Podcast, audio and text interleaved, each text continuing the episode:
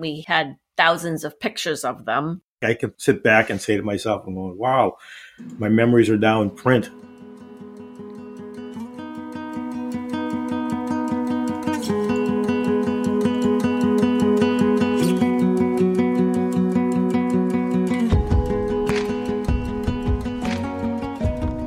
You're listening to the Believe in Dog podcast.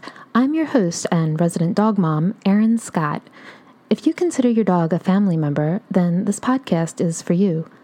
Let's celebrate the love and connection we have with our dogs. Not only can a dog be your best friend, but I believe a dog can be a healer, a teacher, and an inspiration.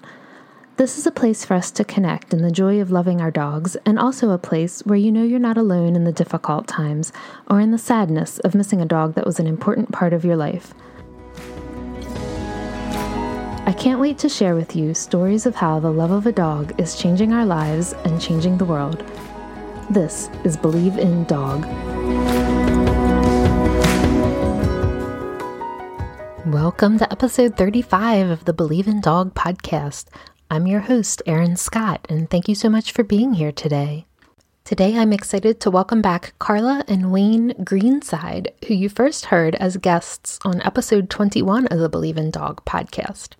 Carla and Wayne have been very busy for the last year, and they're going to catch us up on all things Quinn, Zurich, and Paddington related. This episode is brought to you by the Hugs and Belly Rubs Dog Health Journal. One of the most stressful times for me as a dog mom has been when my dogs have been sick. I've had dogs with cancer, with allergies, with mystery illnesses that we haven't been able to get a diagnosis for yet. With the Dog Health Journal, you can schedule your dog's daily meals, medications, supplements, track their appetite, water intake, and even poops. You can record their daily activities and note any changes in their physical appearance, such as lumps and bumps, or their routine. Since our dogs can't talk, it's our job as pet parents to listen to what they're telling us through their behavior and body language. With the Dog Health Journal, you can keep all the information you need to let your veterinarian know all in one place. With the Dog Health Journal bundle, you get your daily pages, you get your vet visit pages, you get a free 23 page ebook of the 12 changes in your dog to never ignore. And you also get tons of dog mom life hacks and general tips for keeping your dog as healthy as possible. So make sure you check the link in the show notes to hugsandbellyrubs.com for the Dog Health Journal. Your dog and your vet will thank you. So I have to laugh because when I first caught up with Carla and Wayne a couple weeks ago to record the interview, it was a snow day. We didn't get very much here in Baltimore, and Carla and Wayne didn't get a ton of snow either. But we were talking about it because it always reminds them of Zurich and Paddington and how much they loved the snow days. So then, fast forward to today, it's Sunday, January 30th, when I'm recording this intro piece, and New England just got hit with the bomb cyclone and got feet of snow. So I'm feeling all the Paddington and Zurich vibes in connection with this episode of the podcast. So if you haven't listened to part one of Carla and Wayne's story, or if you want to catch up and remind yourself, I'll have a link in the show notes. But as a quick refresher, Carla and Wayne were the pet parents to Paddington, the Morgan horse, and Zurich, the Greater Swiss Mountain Dog. And Paddington and Zurich had a very unlikely but very adorable friendship. For over 10 years, they were the best of friends, had tons of adventures, got into all kinds of trouble, and then ended up passing away within just a couple months of each other a few years ago. And one thing you should know about Carla is that she's an amazing photographer. I'll have a link in the show notes to the Quinn Zurich Paddington Instagram account where you can see Carla's photography at work. So, Carla and Wayne had all these amazing photos that documented Zurich and Paddington's 10 years of adventures together. And Carla and Wayne kept thinking that this should be a book, a children's book, to share the story of this uncommon friendship between Paddington the Morgan horse and Zurich the Swiss mountain dog. So, when we last spoke with Carla and Wayne, they were telling us about this idea. They had this idea, they wanted to get this book out into the world. And today I am so excited to announce that The Great Adventures of Paddington and Zurich is now available for pre order and is scheduled to ship out on February 14th. And the other exciting thing that I thought was very cool is that there's actually two versions of the book.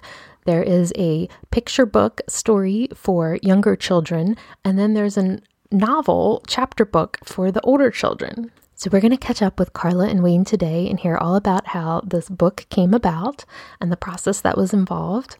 And then they're also going to catch us up on their new dog, Quinn. Quinn, you might remember, is their now two, almost three year old Greater Swiss Mountain Dog that was brought into their family after Zurich had passed. And Quinn has gone on to become quite the winner at American Kennel Club dog breed shows. And I will admit, I know absolutely nothing about conformation and American Kennel Club shows. So, Carla and Wayne really give me a dog show 101 tutorial of what's involved, what they have to practice for, everything. They even define conformation for me so that I can make sure I'm using it properly. So, I'm really excited for you to hear from Carla and Wayne Greenside. So, we are here today with Carla and Wayne Greenside. Hi, Carla. Hi, Wayne. Hi, how are you? Hello. Good. Welcome back to the podcast. Thank you. So, you guys have been very busy since last year when we last spoke. We have. We have a new book coming out about Zurich and Paddington that I think the last time we talked, that was kind of what we were hoping for. And um, it's finally going to come out around Valentine's Day. You made it happen. I love it. We did. So yeah, let's talk about that. So yes, when we last spoke, so so you had Paddington was your Morgan horse, and Zurich was your Greater Swiss Mountain Dog, and they were the best of friends for over ten years. And you were hoping to do a, a book to share their story and their unlikely friendship with children, and so that is now now happening. So how, how did this all come about? So I found the company, which is Treehouse Toons, on a Facebook, Instagram group that was promoting different businesses. And she happened to be on there promoting her company. And um, I just reached out to her and told her the story of Paddington and Zurich, and she was immediately interested. Yeah, I mean, it's just the cutest story ever. yeah, it was and it's snowing today and we think of all the days that you know all the times that we would run around with them in the snow and how much they loved running together. Yes we only got about two inches here. I'm sure you're probably getting a little more than us. I think we got like six. Yeah, we're about six inches right at the last time we were up back. and so i think you told me that there's actually two different versions of the book coming out. One that's going to be geared more for preschool and then one that's actually like a chapter book for like the older kids Yes, the preschool book will be more of like a picture book with a little story with a few pages, maybe a chapter or two. And then the novel will be six chapters with pictures throughout. And so, how did you get to connect with? Did you uh, work with like an author and like tell them all your story and then send them like photos for the illustrator? Like, how does it all work? AJ would contact me and ask about their story, different sections of it of how we first introduced them, how they first met. Um, and then we had thousands of pictures of them. So I would send her the story of, of them through the years and all the pictures that kind of went along with each section of it. Yeah, it's kind of funny how we always say that a picture is worth a thousand words. Well, sometimes you're going to have to extrapolate from the picture. So Carla sent AJ quite a few photos and uh, some little short pieces of video and things that she had. And she was able to kind of put it all into words now, what we couldn't put into words because I don't claim to be a writer and neither does Carla. So as a result, she was extremely helpful in that area to help us try to piece it all together and create a, a cogent story that had a, had a flow, you know, and, um, it was pretty amazing uh, what, what, she was able to do. And then from the pictures, they were able to put, pull together and create a, some really nice illustrations. It's, it's very cute. I, I, have to say it is very cute. And I just, it's very endearing too. It's just like I can sit back and say to myself, I'm going, wow, my memories are now in print. Yeah, that's so special. That's a really interesting process. And uh, can you can you tell us any spoilers or any uh, uh, what the story is? Um, I, yeah, let's think of something. The plot might be more of how they're kind of always were causing trouble between the two of them. that they were always on an adventure, and then one part of the story was how Paddington got loose out of his corral and ended up going down the street to a Sacred Heart, like school and the nuns had to bring him home and knock on our door and say, Does he belong to you? And Zurich had been running around the yard looking for him. Oh, I love it. Those kind of stories are in the book of how there was a fire at one point next to the field next door to us, and Paddington. I looked out the window and Paddington was running around the corral and trying to warn us and the neighbors of the fire. So of course the fire department came and they all loved him. Yeah, Those I kind mean, of things. basically, it, from start to finish, it, it shows you how the two of them got together for the very first time and then built this friendship as two different animals, a horse and a dog. I mean, I mean, a lot of times we think of them as just four-footed animals and that they all kind of go together. But in reality, they're two very different animals and they wouldn't necessarily associate with each other. A dog might be involved in a farm where they might just herd the horses around and, get, and keep them together, but they don't usually develop a friendship. These two developed that friendship where they would spend time together and want to be together. They would look for each other. Every morning we would go out the door while Zurich lived in the house with us. Every morning he wanted to go out and go to the barn. He wanted to go out and see Paddington. Paddington would have his breakfast. He would actually try to join in and eat with him. So if we took Paddington's grain bucket and put it on the ground instead of hanging on its hook on the wall, the two of them would end on the bucket together. I love it. And I know you guys have such great pictures of, of those too. and there's pictures of that in the book of them sharing the grain out of the bucket together and pictures of them running around our property together and things like that. And I just always think it's such a good reminder and just how our animals have so much to teach us about, you know, it doesn't matter if your friends look like you, you know, it doesn't matter the shape, the size, like, you know, we're we're uh, we can all be friends. well, you know, and it's funny that you mentioned that because that became part of the theme of the book of how two friends that don't look alike and they know it when they look at each other, but they're still friends nevertheless. Which is also nice in the book because she that's kind of the ending of how kids at school, if you see somebody that is sitting in a corner by themselves or at a table by themselves, that maybe you should go up just because they may be a little different than you doesn't mean that you can't be their friend. And that's kind of the whole moral of the story of the books. Yes, that's true. Oh, I love that. oh. Yeah, a, a, message to take away from it, as, as they say. What's the message that takes away, and does it stand the test of time? And we think that it will. I just love this idea of a way to memorialize them and commemorate their special friendship, and that's uh, that's so exciting. We yeah, I think that was our goal. I think it will always be our goal is to always try and keep them alive. And so I'll, of course, have a link in the show notes for everyone, but where can we go? So the book comes out on February 14th, and where can we go pre order? You can go to treehousetoons.com and order through there. And I, I think what you can do in order to find it under treehousetoons.com, I believe if you look for the adventures of Paddington and Zurich, I think that's how you'll find it if you search for that on their website. Oh, that's great because that was what I think you had shared with us last time, like that that was what the book was going to be called. Adventures yes. Yes. Yes. Oh, I love it. Yeah, I just love seeing this all come to fruition for you guys. It's so exciting. It's exciting, yeah. Very exciting. And so you guys have also been very busy with your dog Quinn over this past year.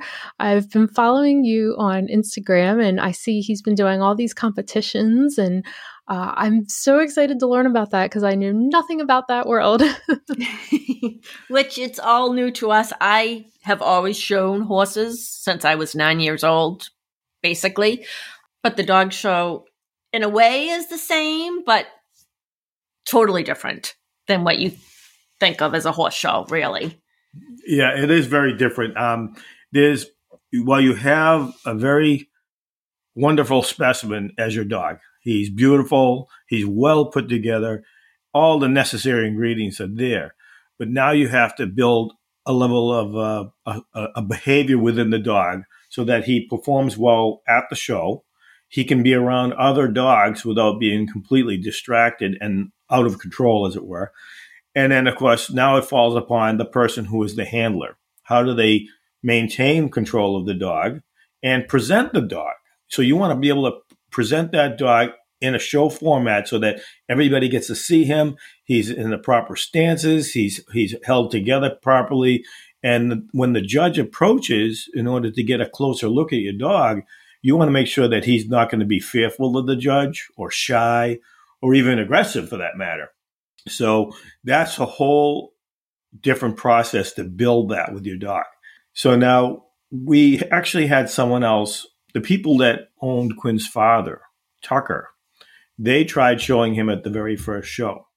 But while Carl and I were off on the side, kind of in the crowd, he constantly kept looking for us. So it made it really difficult for Dave was his name, who was handling him, to try to present him in the arena. There's a period that you have to do a walkthrough with all the other dogs. And there's also a section where you're kind of almost like trotting, so to speak. And then you have to stop and hold position. And as the judge looks around, and then the, when the judge approaches, but at the same time, he was constantly turning his head looking for us. So Dave came to us and he said, We think it would be better if one of you handled him. So Carla tried it first, and then I tried it second. And he seemed to respond to me better than to her. And maybe because I have a little bit more authoritative voice, or it could be just because it's me. I have no idea. But what it is, he kind of fell into a nice routine with me. So I started getting pointers from Dave's wife, Cheryl, and Dave himself. And then there were a couple of other people that handle dogs that go to the shows that are extremely helpful. It's really a, quite a lot of camaraderie there at the show with a lot of the handlers and other owners. Uh, I would imagine if the competition got pretty tight, maybe they'd be a little standoffish. that was actually one of my questions: was is it more camaraderie or competitive? Yeah, it is. It is mostly camaraderie. So far, yeah. So, so far, far for us, it's been that. and and it's probably because we're such novices at it that most of the people feel that we're not even in their league yet, so that we're not ultimate competition for them to have to worry about. Right. Uh, Quinn has done very, very well. Mm-hmm. I thought I saw there were some ribbons and, yep. and other things. Quite yeah. a few. Quite um, a few ribbons they've won so far. So, and they started in May, and our last show was Thanksgiving weekend. Oh wow! So yeah, for him to be winning, that I think yeah. that's pretty awesome. yeah. So what's happened to us? Well, most of the shows have been smaller shows, which is good because it's a good learning experience for us. And we we go through probably somewhere between three and upwards of four rounds of judging. And the first round is usually a small group. And this is when Quinn wins just because he's Quinn. no, and it's not even, I could be making big mistakes, but he's being judged on him. The judge, most of the judges at that level are not looking at the handler, especially if you're an amateur such as myself. They've kind of like let that slide by and then you would move up a level to the second round. And the second round might put you up against uh, the same level of dog, but now it's males and females mixed. So initially you go in and it's just males, and or females as if you had happen to have a right. female. Then we mix the males and the females, and then you'll get boosted up from there. If you win, you'll get boosted up into the next round, which would be the final round in most cases of the judging competition for your breed at that show. So what's happened to us is, and I've been completely and pleasantly amazed that we've been coming in as um, they call it winner's dog, and winner's dog tends to be uh, what the equivalent of second place, which, as far as I'm concerned, is I'm so happy with that. Yeah. because behind the best of breed, behind the best of breed, you're standing, you're the next dog behind the best of breed, and in, okay. in a couple, quite a few cases, the dog that won best of breed in that show was a dog that well deserved it. In fact, in about, I'd say probably four of the shows that we went to that I can definitely say for sure that the dog that won best of breed is the same dog that won best of breed at Westminster last year. Oh, wow. So here we are with the stiffest of competition as far as that was concerned. But the dog that you lose to is the best anyway. So right, like I don't mind losing to a dog like that. right. And so, what kinds of things are you being judged on? So, he is being judged on basically his conformation. Can you explain that for us newbies?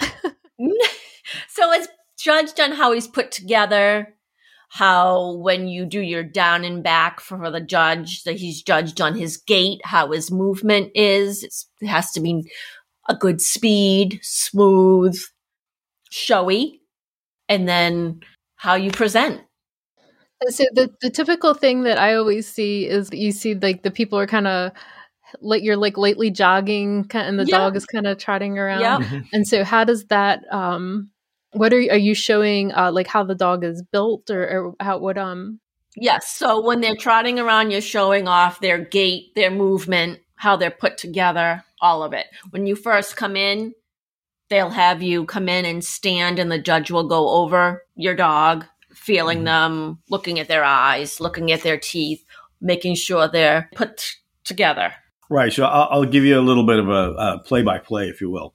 So I'll enter the ring, and sometimes most of the shows we've done so far have been outside. We've done a few inside shows as the weather started to deteriorate, but mostly during the summertime they were all outside, open fields, things like that.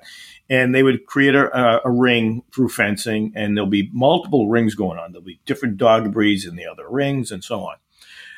So we go into the ring, and we have to do this thing called stacking. So that's when you go in and you have your dog stand in a very particular stance the very square. The forward uh, forelegs are a certain distance apart. The hind legs are further back than normal stance. So almost so that their hocks are almost vertical. So when I say hocks, I'm talking about from the bottom of their padded foot up to what would be their heel, which is high up. And that's like where their ankle is. So that is almost vertical. So you have this vision of the dog's hind legs being behind them a little further than normal. So how some dogs naturally stack, and Quinn is one of them. He walks almost right into position with only minor adjustments. So the judges all give everyone a chance to, as you stand beside your dog, and all the handles will be on the right hand side of the dog, you're allowed to reach back and adjust each foot as necessary to get the dog into a stack position. And the judge watches everyone do this to see how much they have to do in order to get into position. So that's one little marker in the judge's mind. Then, as you move forward, each person will be in a lineup all along the edges of the arena. And as this goes along, the judge looks at the first person first. And in many cases, they'll have them do a, like you said, a light trot all the way around the arena and they get to the back of the line again. So, and each person kind of moves up forward a little bit to like a starting point in the corner. And the judge watches that gait very carefully because some dogs have kind of a wobble when they move, or maybe their back goes up and down quite a bit, or maybe there's even like a sag or a hunch to their back. A lot of very small nuances that they're looking at. And we're very lucky with Quinn. He has, he moves like a dancer. He's just so smooth. It's amazing. Uh, he's got a really beautiful coat. He has a nice shiny coat, so he looks like he just had a bath, even when he hasn't had one. And then, of course, he has a great shape to him. He's a little bit leaner than some Swissies. So now you get to a point in difference where the judges are looking at you, whether or not they like the leaner versus the, the uh, stockier. And that's just a personal opinion, I think, between one judge to the next. But generally speaking, he's really, he's really great. And he has a nice straight back. His hind is smooth. His hind quarters are smooth, as well as his forelegs as he steps forward. And then the last part that they're looking is how do they hold their head? Are they proud? Are they kind of hanging low, like they're a little bit shy as they go through the arena? That's not the case with them. Do they focus forward or are they constantly looking about? All of these things are being looked at. So as you go around, you finally come to another resting point where the judge wants to look at you. And they watch everybody stack right back up again. And then they'll call each person forward to like a, a judging point, if you will and that person will come forward, stop, restack all over again. And this is where the judge will come up and give you the real once over. They may check the teeth, they may check the hindquarters. They, I mean, they reach around to make sure everything is where it's supposed to be. And then finally, they give you a chance to go up and back. And, and in many cases, they'll use the arena in a diagonal way to give you more space to work with. But they want to see you go up, make a turn, and come back. And they look at it it's unbelievable the nuances that they're looking at. I'm I'm not even sure about everything yet still. So. And so, how do you train or, or train him or practice uh, to do these things? Like, I'm just thinking, oh my gosh, Penny cannot stand anybody touching her teeth. Like, well, this was the fun part. Um, we have a lot of space in our property here, so we have some very level yard that's kind of enclosed. And we call it the the 19th hole of it. It's a really grassy area, and while we did it, we Carla was on her phone with Cheryl, our her, uh, Tucker's owner, Quinn's breeder. Quinn's breeder, and um, she watches on. Uh, we're doing um, almost like Skype, but she was watching us while I was going back and forth. At the same time, she would tell Carla, "Tell him to do this, tell him to do that," and she was giving me pointers the whole time. And then in other cases, while we were at some of the shows, we had some of the other um, handlers that are friendly with Cheryl and then became friendly with us. They gave us some pointers while we were there. They told me how to do a couple things and watch me while I do it. So I've been trying to absorb everything little by little as much as I can. And I think over the winter, we will do some handling classes, dog show handling classes, just as a next step to learn even a little bit more. Yeah, there's a, there's a place about 15 miles from here that offers classes uh, once a week, and we can come as often as we want. We can come uh, the once a week, every week, or we can come once a month, whatever we want to do, or whatever we think we need to do it. And I'm sure they'll tell us too.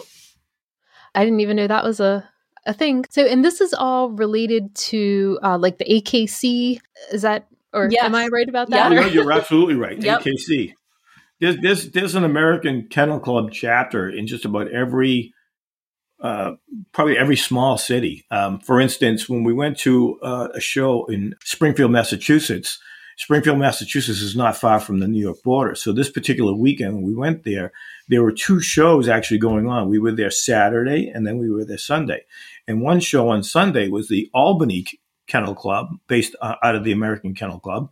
And then the second show on Sunday was for Troy. Both of them are cities in New York on the Hudson River.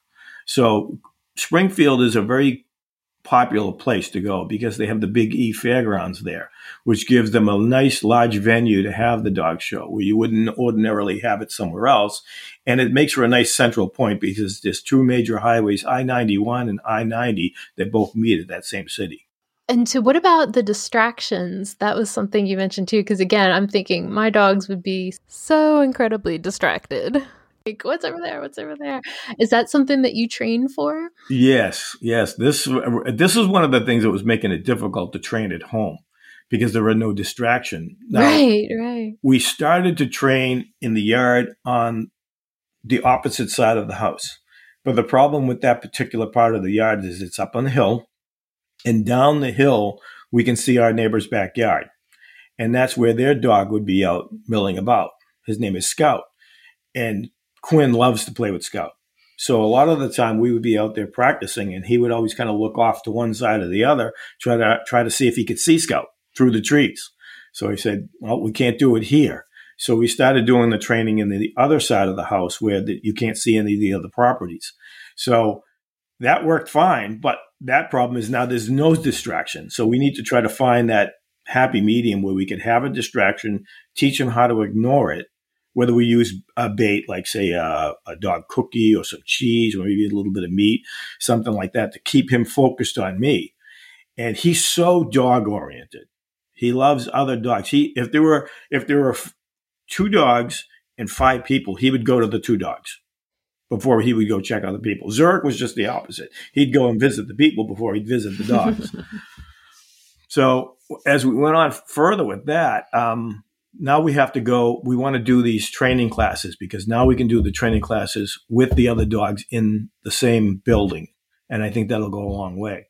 For us the very first two dog shows were on the same weekend. One right after the other saturday and sunday. That was a learning experience for him. And i think what was nice about it is there was so many dogs there he actually became a little overwhelmed. So now he didn't know what to do. So now he all he knew is he was with me he was going to stick with me. So that was kind of a good thing. And then subsequent to that, some of the shows we went in, as we went into the arena each time, because we were the novice dog, we're at the end of the line. So all he has to do is follow the dog in front of him. So this is good because he that gives him a little bit of focus. There was one show though where there was another dog that was must have been more novice to us, but it was also a female. So they tend to put the male dogs up front a lot of times because they're bigger, they're put together a little differently, maybe a little bit more towards the standard. So in this particular case, the female was in the end of the line behind us.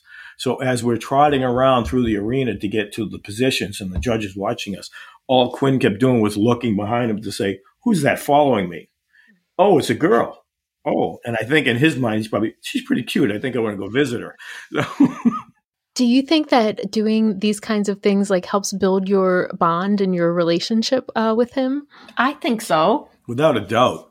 Without a doubt. Um, I, I have been very fortunate here. I mean, uh, we both have actually, but myself in particular, when we went to the breeder to look at the puppies, and at this point in time, we weren't going to do it.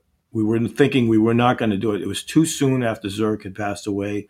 We didn't think we were ready, but we were both so depressed about the loss of Zurich. I mean, I, I was fortunate. I, I had a, a, a, very busy job, which keeps me occupied uh, in comparison to Carla, whose job is very solitary. So it was affecting her a little bit more than it was affecting me, but it affected us both.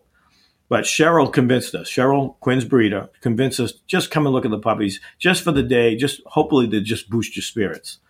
So when we were there looking at the puppies, we were starting to fall in love pretty quickly. We had two visits with them, one when they were five weeks old and one another one when they were seven weeks old. At the five week point, we had kind of like kind of narrowed it down to about three or four of the puppies that we really kind of liked. That we liked their look, we loved their disposition, uh, their willingness to come to us. But then it was cemented by the time we got to the second meeting, which was just two weeks later. And this is the meeting where you have 11 puppies in the litter, huge litter, 11 puppies, and one of them broke away and just kept following me around, kept chasing after me. And that was him, Quinn he was the one he picked us we never even picked him per se Aww. while he was part of that group that we liked he jumped jumped right out and says i want to be your puppy. That was it. I want to be your puppy. And he came to us. Uh, we have a video of him chasing me all over the place. They really do choose us sometimes. They do. And i think that's the best way to ha- choose a pet whether you whether you get go somewhere and find a rescue and you have a rescue dog, that's the first thing that should happen is you see how the dog reacts to you. And I think you should let that be your guide. And so Quinn is very, very busy on Instagram, Carla. he is. He does a lot of promoting for different companies. A couple of the big ones that he promotes for a lot is Brutus Bone Broth. And he also promotes another one he promotes for his natural dog company.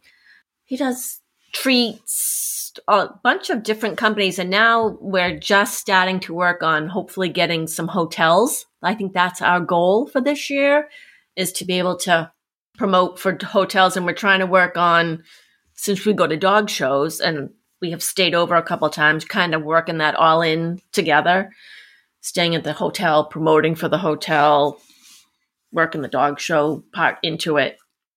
So that's our goal. Right. And, and, a lot of, there's not that many hotels out there that are pet friendly. Yes, I was just thinking that. Yeah. So and large breed pet large, friendly. Yes, that's yes, another one. He's a big too. boy. Yeah. yeah. Uh, we've actually found uh, a couple of hotels that were. A lot of times they'll tell you that, that their uh, weight limit for the dog will be seventy pounds, which is a, a, large dog. You know, that's a large dog, but he's a giant breed. There's the difference. Uh, Quinn right now is probably about 120 pounds. So that's a big dog. And sometimes what you do um, when you're doing promotions is just like anything else in marketing, you want to have an eye catcher. And the one thing about Quinn as a Swiss Mountain Dog is he is an eye catcher.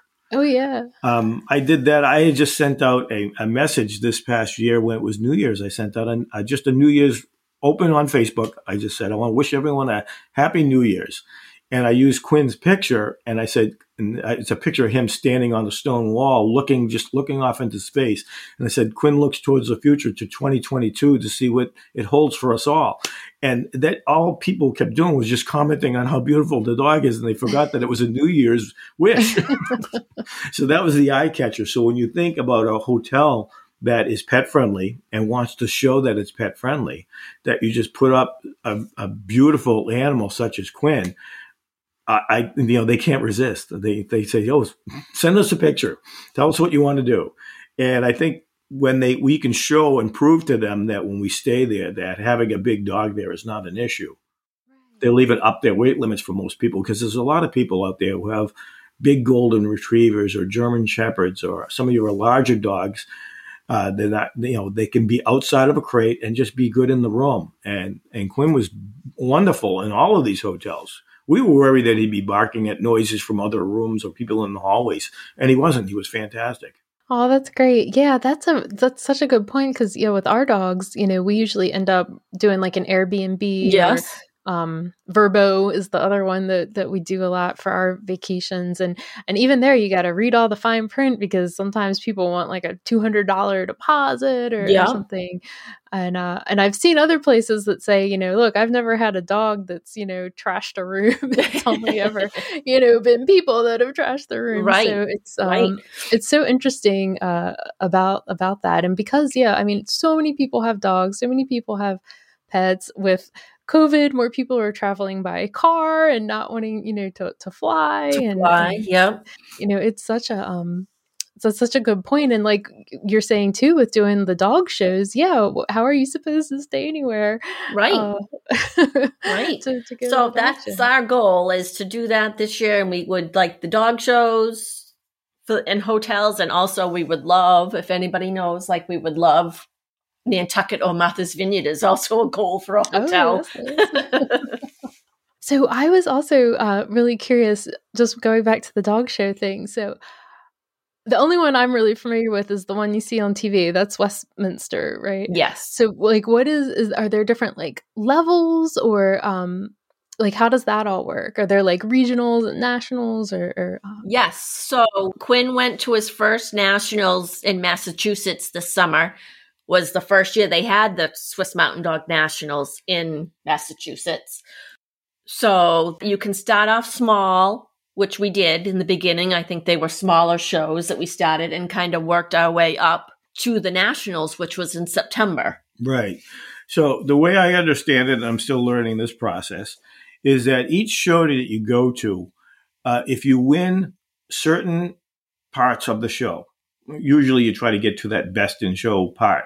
Well, it should be not best in show, but best in breed, best of breed. Each thing that you win will gain you a certain number of points. I might get one point for winning the um, Winners. winner's dog. dog. Or if it's a bigger show, it might be two points. And I get to tally these points up from one show to the next. So the goal, I believe, is to get 15 or 17 I think it's points. 17 points. 17 points. And, then they become a champion. Yeah, and they, they be considered a champion in their in their realm. Even though you may not have one best of breed in each show, you can still be considered a champion. So it's like a status.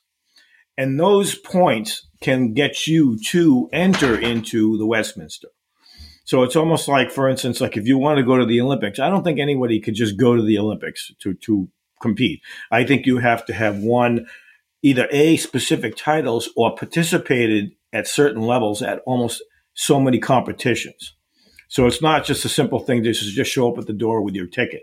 You have to build that reputation by virtue of winning uh, smaller shows, regional shows, and in this particular case, like Carla mentioned, it was the Swiss Mountain Dog Nationals. This particular show was strictly Swiss Mountain Dogs, and it would happen to be held in Massachusetts. So we jumped on the opportunity to go. Like next year, I believe it's going to be in Ohio. Gotcha. Is that like a, a, a dream goal? Like, see if we can get to Westminster? I think so. I, think, it would be great. I think it would be great. Um, and he's done, like we said, he has done well for his first year of showing. He already has five points, so he needs seventeen to become a champion, and, And- then he does different classes at the shows. He wouldn't start off and work his way up. He would go right into that top level class and compete with everybody once he becomes a champion. Right. We've seen that when we've gone to the different shows where one of the most recent one was held in Springfield, Massachusetts at the Big E Fairgrounds. And we went in there and the the classes that we were in were smaller classes, five dogs, six dogs. And then all of a sudden we go into another class and there was I think it was 15 dogs. It was amazing. I'm like, where did all these dogs come by?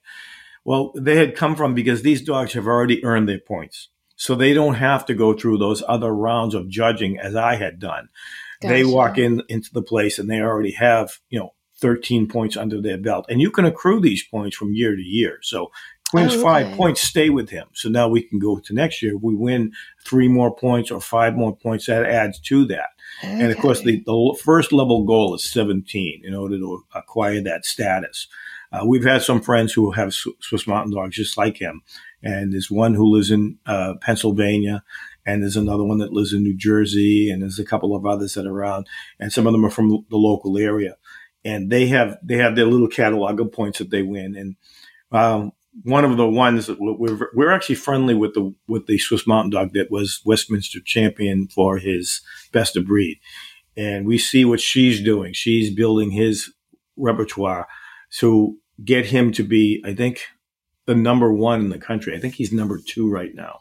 So there's another number, another Swiss Mountain Dog that's number one. And what, what I think it does the most about it is it promotes the breed.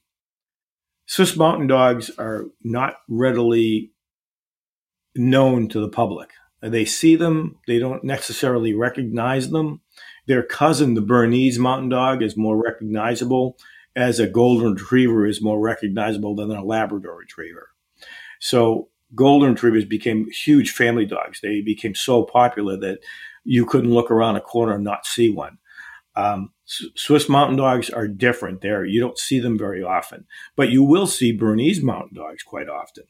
So now one of the things that the, the groups that we, uh, converse with and, and connect with, they want to promote the breed a little bit more. And what it does is it helps to build the gene pool for the dogs.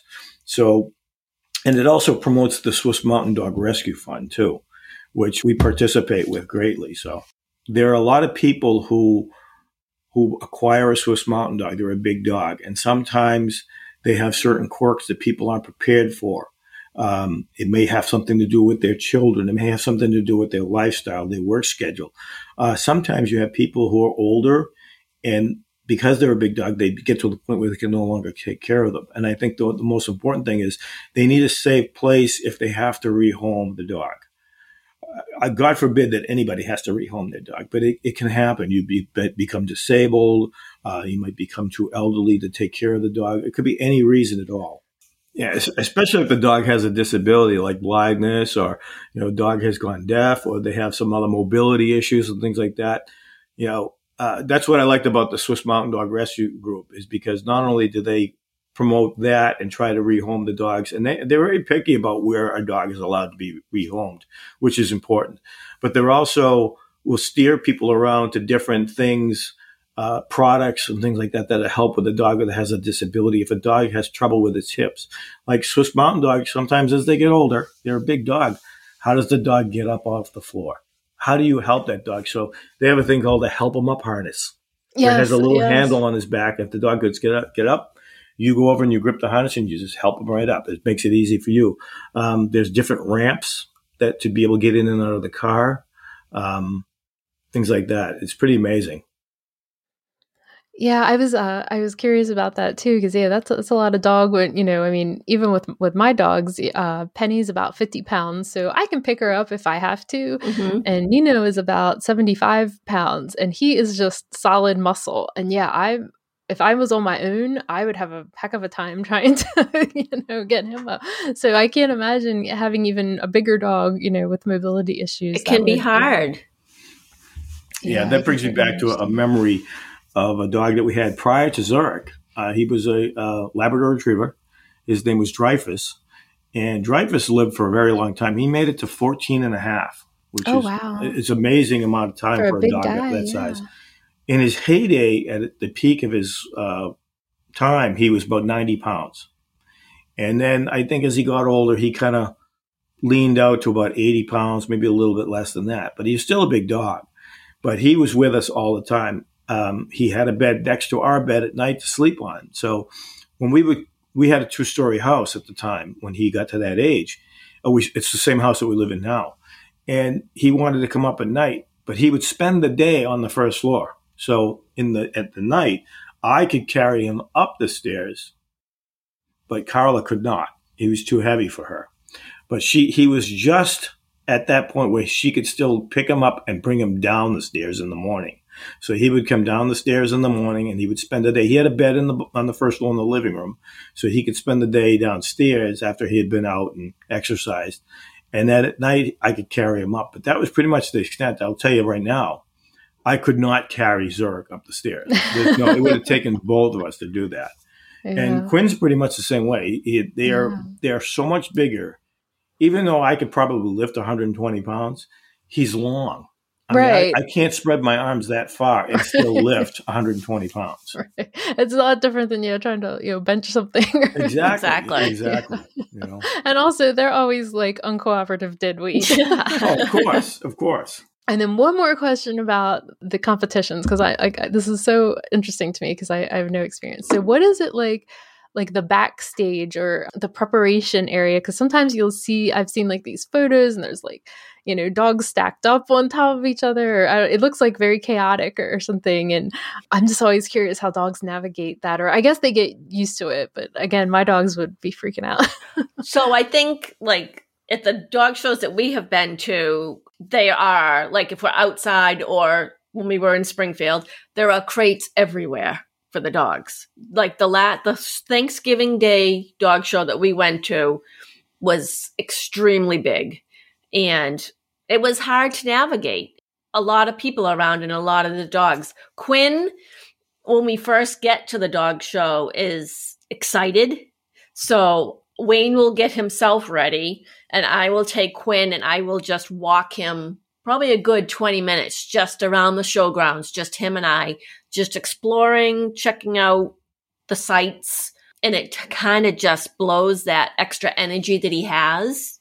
By the time his class comes around, he's kind of taken a deep breath and settled in, and he's ready to do that. So that helps for us. But it, it can get very chaotic, I think. A lot going on. A lot going on. I think it's a lot of hurry up, wait for your class and then hurry up and get in the ring. Right. we ask our dogs to do so much. They're so patient with us. Oh, yeah. I know. And we're pretty fortunate with, with Quinn because he has a short haired coat, which doesn't require a lot of preparation. It's not a lot of primping and preening and things like that, as you would with a dog with a longer coat, like, say, a chow or a golden retriever or a poodle for that matter. Uh, there's a lot of a lot of the um, a lot of the owners and handlers get very involved with preparing the dog for the presentation. Swiss Mountain Dogs, in particular, like you know a Labrador Retriever, or in our case, the Swiss Mountain Dog, there's not a lot to do. We can just take a, a cloth and wipe them down, maybe run a brush over them just slightly. It's already ready ready to go. He's there. Um, some show like, sheen to yeah, make some, them shiny, sparkle. Some show oh, sheen. Um, you know, his nails were, you know, we trim them like the day or two before so that they have a chance to kind of wear in a little bit. Um, and what I usually do is prior to having to go into the arena, and and when I, I shouldn't say the arena, the ring, um, I will walk around up and down the aisles with him. He'll get to see all the different dogs Sometimes you go by a dog that'll be in its crate, and when you go by, and if you're a little too close to their crate, they'll bark at you because you're getting too close to them. But most of the dogs are, they're not all in their crate. Some dogs are out just milling about with their handlers or their owners, and a lot of them are very well behaved. So they're, they're all relatively trained to be inured to other dogs so that it's not so overwhelming to them. And what happens is sometimes you'll see Quinn will come along and everybody is a potential playmate to him because he's at that age. He's at that two year age where everybody is somebody to play with. Where some of the dogs are older, they're four, they're five, maybe even six or seven, and they, have been around the block before. So they're not so worried about what the other dogs are doing.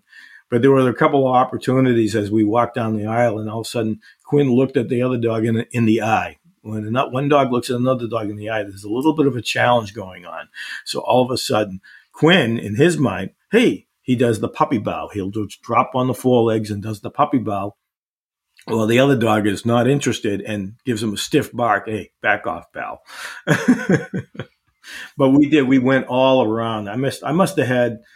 Uh, it, it seems like ten thousand steps as I walked all around the dog show in this huge arena with multiple rings. There were 17, 18, 20 rings going on oh, wow. all at the same time. Different breeds of dog being shown at the different times. You could see uh, bulldogs over here, and then you corgis over over here, and Great Danes are over there.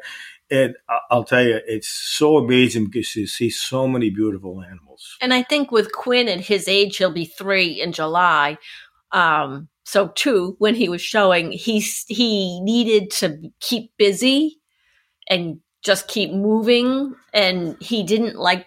He would get bored very quickly with the waiting part. So we focused on if Wayne wasn't walking him, waiting for his class to go in, I was walking him just to keep him moving and a little focused. Because if he did wait around a little too much and a dog walked by, he would be like, let's play. Forget the show, let's mm. play. And I would, yeah, I would guess I was wondering if you, but you make a good point that all of these dogs are trained to be around other dogs and not have it as a distraction. I guess I was wondering if there were any like spunky dogs. There is. Are... Oh yeah, there are. there there's, is. There's quite a few of them, and I think that training is not so much deliberate training. I think it's just exposure over time. So right. the dog matures by going to many shows and it's learning that not every dog is a playmate. They're not a threat either, but they're just not a playmate. And a lot of them uh, train the training that will be done is to train the dog to stay focused on the handler, stay focused on the owner, as the case may be. And I think a lot of people practice with that. And I think that's something that I need to do with Quinn is that to, to teach him to be more focused on me so that he won't be distracted by other dogs. I think that's paramount when you're going to show is if you, you have to show that you have to be able to, to handle the dog. You don't want to be out handled by the dog. Right, right. And you said some of the dogs can be, you know, five, six, seven. Is there an age limit to competing? Like, do they have to have done it by a certain age or? I'm not sure about that. No, actually, um, while we were there, they have different categories of yeah, classes. That's true. I think we did go to a show where they had a range of four to six months for puppies. And then they have six to nine, then nine to 12 months. And then they'll do uh, 12 months to two years. That whole, they'll have that breakdown. But I think they only do those classes if the show is large enough to have that many contestants. Mm-hmm. So if they don't have enough contestants to do that, they'll then eliminate the category. But I think they provide that as an opportunity for everyone. And they do have at some of the shows, they will have, I guess it's a senior. I don't know if they word it that way, a senior division. Okay. At some of the dog shows we have bento, there'll be that class for the older dogs. Oh, okay, gotcha. That's really interesting. Yeah, it's really like I said. It's been a a, a great experience. Uh, you meet so many people, and what's beautiful about it is everybody there is a dog lover. right. I think that's that's the thing I take away from it is every I just I was just in a building with 500 dog lovers. and it's something we can all do together. Right, like the whole family. yeah. A family outing. Exactly. Yeah. And so I obviously you have Quinn now. Do you guys have other horses now? We don't. Oh, okay. We don't. It's always something we think about, but we'll see. I mean, we have the facility here, we have our barn, and I think, you know, horses can be a lot of work. So oh, yeah. you have to have a good life schedule in order to accommodate having a horse. You also want to have a little bit of a purpose behind it because because your horse doesn't live in the house with you and spend time with you at the same way a dog does, a lot of times you want to have a horse that you can do something with. Maybe you're doing trail rides. Maybe you're showing the horse, as the case may be. So a lot of times you don't want to just get a horse that you're just going to leave in the corral and be by himself all the time. You want to have him have a good life. So, I mean, it's, it's, I think it's hugely important that if you're going to take on having a horse or any other type of animal that lives outside, that you have a little bit of purpose behind it so that it gives you a reason to, to be with the horse or the, whether it be a donkey or goats or whatever you have. You want to have that reason to have your interaction.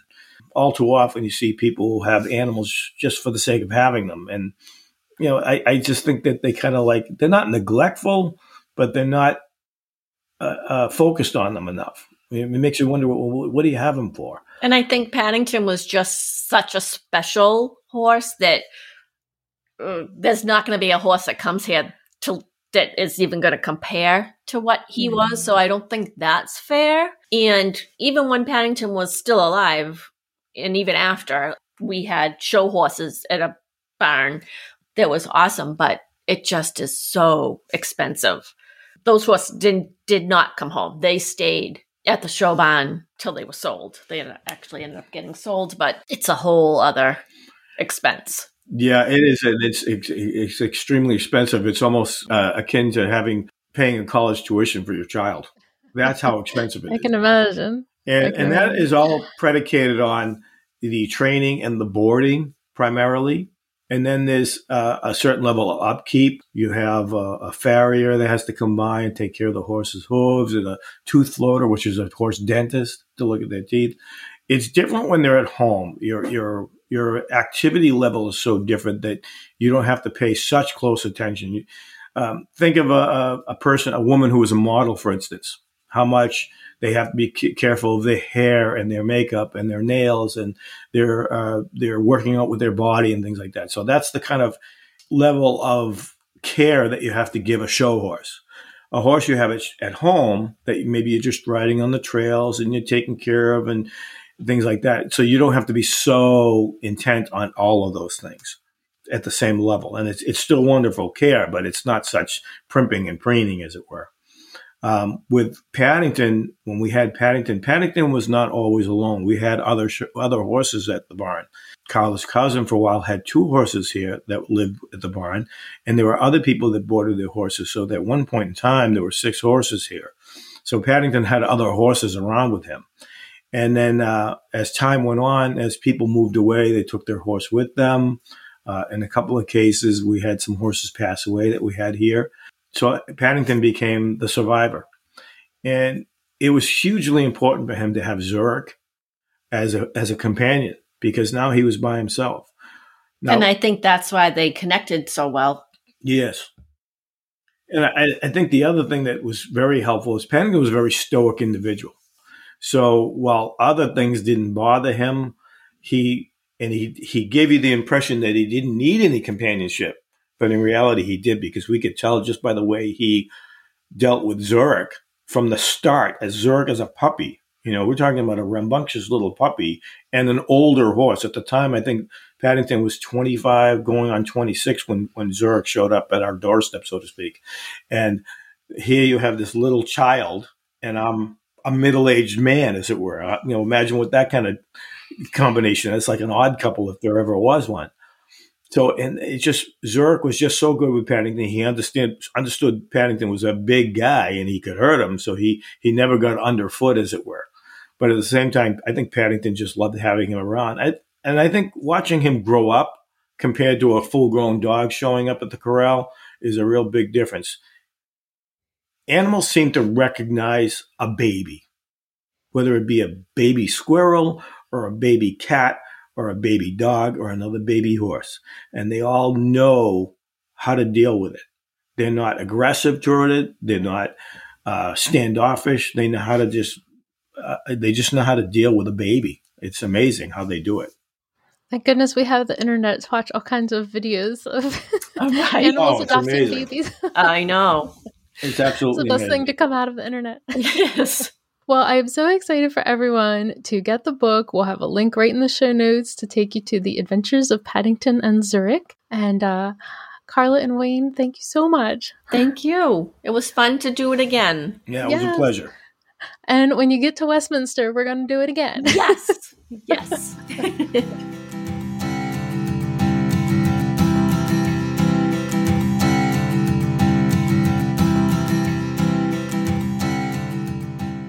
It was so great to catch up with Carla and Wayne and hear about everything they've had going on.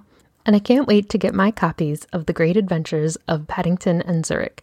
I'll make sure I have a link in the show notes to where you can pre order the book for yourself. I think it's such a beautiful tribute to the memories of Paddington and Zurich and all the links that Carla and Wayne are going to to keep them alive in their hearts and in the world. I think we all know that losing our pets is one of the hardest things that we can go through as, as pet parents. And I've said before that it feels like that was a really good chapter and you weren't quite ready for that chapter to end. And if we're being honest, we'd probably never be ready for that chapter of our lives to end. And this is such a beautiful memorial and such a beautiful message to keep Paddington and Zurich's love alive. And I also really loved hearing about the Kennel Club shows and the competitions and the conformation that Quinn is a part of with Carla and Wayne.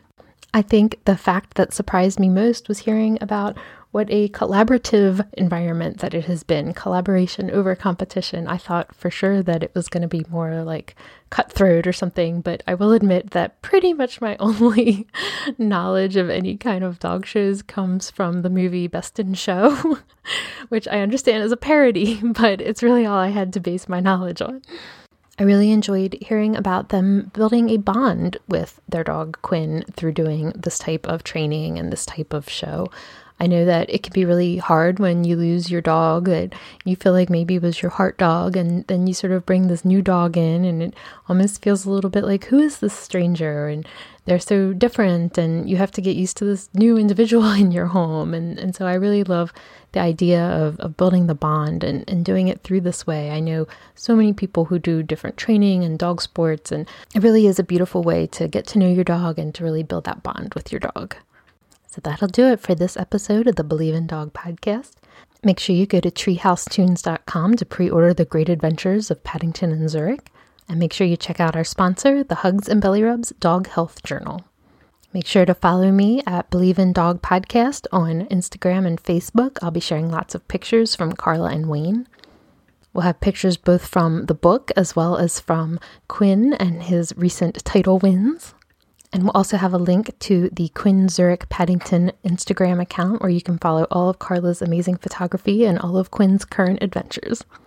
Until next time, this is Erin Scott sending you hugs and belly rubs.